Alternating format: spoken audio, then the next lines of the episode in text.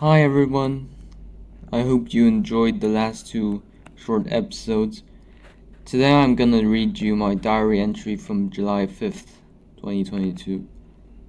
Well, today has sucked so far. Not to be negative or anything, but it really has. But I also learned a very important lesson. Don't think about negative things because they won't do you any good. In full alignment with this principle, I shall transfer some of that negativity onto this book. First, I will deposit this piece of bad news. This morning, we had the task of writing a poem we memorized from memory. It had the added purpose of testing us on our handwriting. Surprisingly, or perhaps unsurprisingly, I got the grade of F. The only person to do so.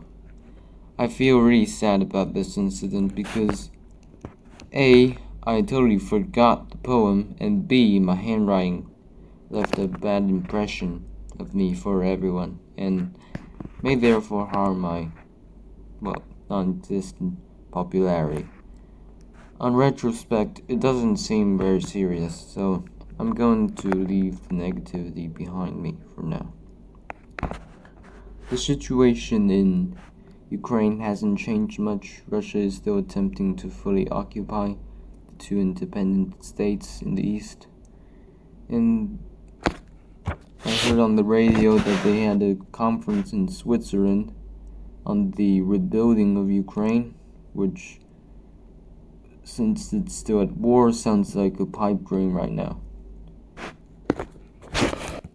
I do hope the war ends quickly because it's causing a lot of problems for the world. That's it for today.